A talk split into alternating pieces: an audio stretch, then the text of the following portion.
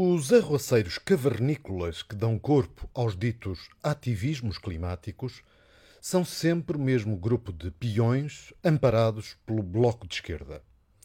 Trata-se de gente privilegiada e egoísta sob orientação neomarxista da extrema-esquerda atual e que pertence a associações como a Climáximo, liderada pelo genro do ex-conselheiro de Estado Francisco Louçã.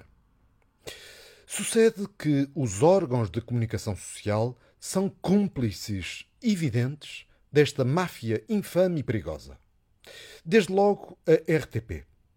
Este canal, sustentado com rendimentos subtraídos aos contribuintes portugueses, tem o desplante de assumir a sua condição de organização ativista e de ferramenta de propaganda de narrativas fanático-tremendistas ao nomear uma editora para a ação climática.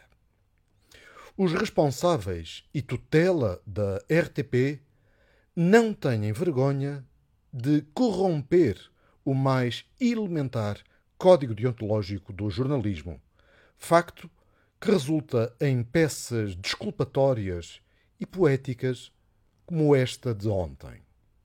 Matilde ainda tem as mãos sujas de tinta.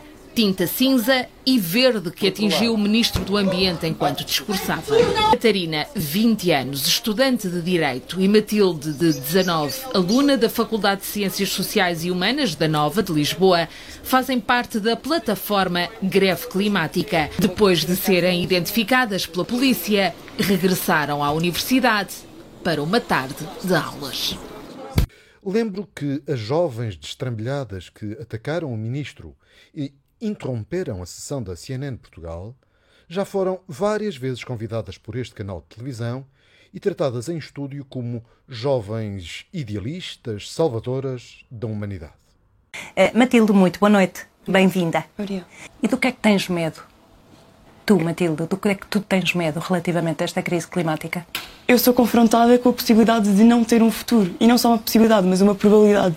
Eu não posso parar simplesmente de lutar por tudo aquilo que eu acredito e não só por isso, mas pela minha sobrevivência. Porque é isso que está em jogo neste momento. Muito bem. Matilde Ventura, muito obrigada. Obrigada. Pelas tuas explicações daquilo que é o pulsar da tua geração e das pessoas que decidiram agir.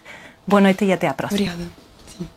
Aos cortes de estrada, fecho de escolas, distúrbios de eventos públicos, danificação de património e outras atividades de calibre sinistro, o governo tem respondido com audiências privadas concedidas aos ecofascistas e compreensão pelas suas atitudes.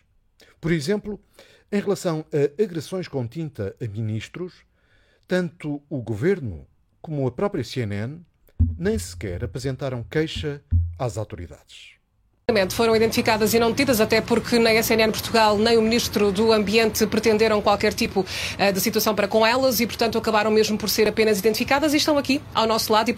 Não se trata apenas de desleixo e irresponsabilidade dos nossos políticos. Na verdade, largas franjas da sociedade parecem ter desenvolvido um síndrome de Estocolmo coletivo, manifestando simpatia e até admiração pelos seus próprios agressores, num claro distúrbio sádico e masoquista que pagaremos todos bem caro.